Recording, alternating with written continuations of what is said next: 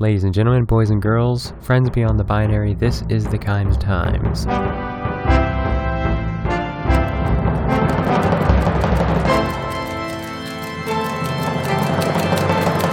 The horror ezine convention will be in town next Saturday. The name is yet to be determined. Go ahead and leave a comment, and the winner will have their name and comment featured, as the best comment will become the name of the convention. Local authorities have confirmed that the mine is populated, however, the identities of the occupants are currently unknown. It is unsafe to enter the mines, and the investigation is ongoing. Gabe Garner has been in the Starstrom Asylum for a week now.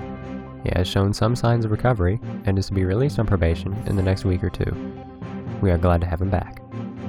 As a member of the National Journalist Society, I am obligated to bring you reports of the event that took place on Tuesday night. The baseball field that supposedly burst into flames for a brief period on Tuesday night at 9 p.m. was not, in fact, a fire at all. It is unknown as to what it was, or what or whom this bright light was caused by. However, there are reports of a shadowy figure running away from the scene. The shadowy figure does not contain many leads, as it is reported to be morbidly obese with five legs. This leads us nowhere, and the sanity of the witnesses is questionable. After our sponsors, we will bring you a story of a man who was captured and how he escaped. Thanks to the Kynes Valley Construction Depot, the only place you can buy the equipment needed to build Stage 4 nuclear reactor in the comfort of your own home. Yes, now you can have secret government technology at your fingertips. Don't actually touch the Stage 4 reactor. Also, you didn't hear this from us. The local Valley Library, serving your every book need from Antelope Orgies to Necronomicons to Zen Triangles. Checking out a book has never been easier with their new computerized system that doesn't require a card. Just use an article of clothing or a drop of blood to check out a book, and their on-staff hounds track you down if you're late. Thanks for reading with the Kynes Valley Library. The Starstrom Mental Asylum. Are you nuts?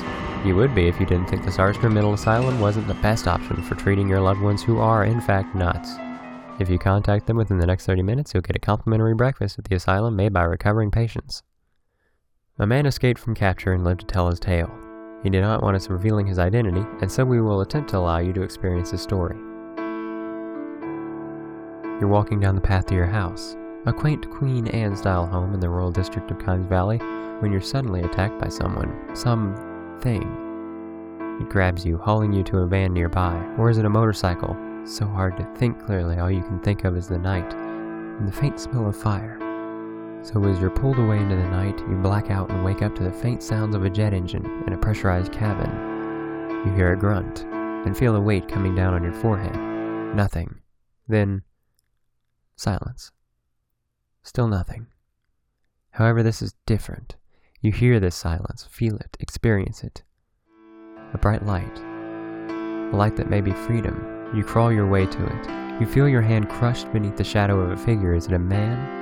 Is it a woman? Is it human? You're just disoriented. Of course it's human. It grunts the same grunt you heard on the plane. You scream at it, in pain and question, asking its name, asking where you are, why you're here. Nothing. You grow tired of nothing and beg for something, anything. Then it speaks. Don't, worry. We, got, something for you. We? Did it say we? You're still not sure what it is. It's a voice of being of no great distinction. You're, you're not sure you want a we. You didn't even ask for an it. Two days pass. Or two hours. You sit there listening to that piercing silence for as long as you could stand, and then 30 years more, 50 years pass, and the light appears again. You figure it to be a door. You are greeted with the first food you've had since dinner, however long ago you were captured, and you welcome it until you smell it.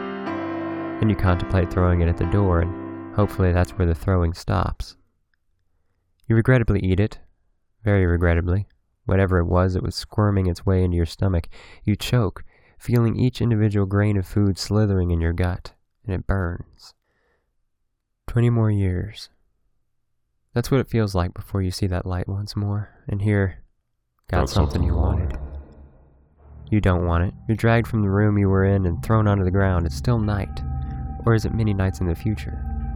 You can't make out that disembodied voice, but you seem to see a figure of a man, or something like one. He hits you in the head once more, and that nothing you despise returns, and you wake up in your bed at home, alone, in the morning. Was it a dream? Or a nightmare? Was it real? You check the bathroom mirror as you brush your teeth and you see a bruise on your forehead. Your heart starts to pound. It must have been real. No, it must just be from a night of drinking, but were you drinking at all? You can't remember, so you finish brushing your teeth, spit in the sink, rinse your mouth, turn to grab the towel, and it's standing there. Staring at the mirror to your left, motionless, you see it now in its entirety. Or you don't. A pitch black man, no more than a silhouette, so dark it seems to be writhing, yet nothing is there. No clothes, just as if someone had cut out the universe and all matter in the shape of a man. And then a crack, a crease, a wrinkle in space appears across where its face should be. An ethereal smile as it turns directly to you. You can't see its eyes, as it doesn't have any, but you feel its stare. All of a sudden, it rushes you, and you close your eyes in fear, and there is nothing. And you open them once more after what seems like years, and there is your towel, waiting by your hand, ready to be grabbed as the water runs down your chin. You can smell the toothpaste in it. And so you decide you should tell someone what happened. And here we are. This has been the Kimes Times. I'm Justin Time. And now this. Music is either written by me or under Creative Commons Zero. You can support me by donating my PayPal, link in the description, or on my Patreon, which you'll find on your screen. Thank you so much for listening, and I'll keep you posted.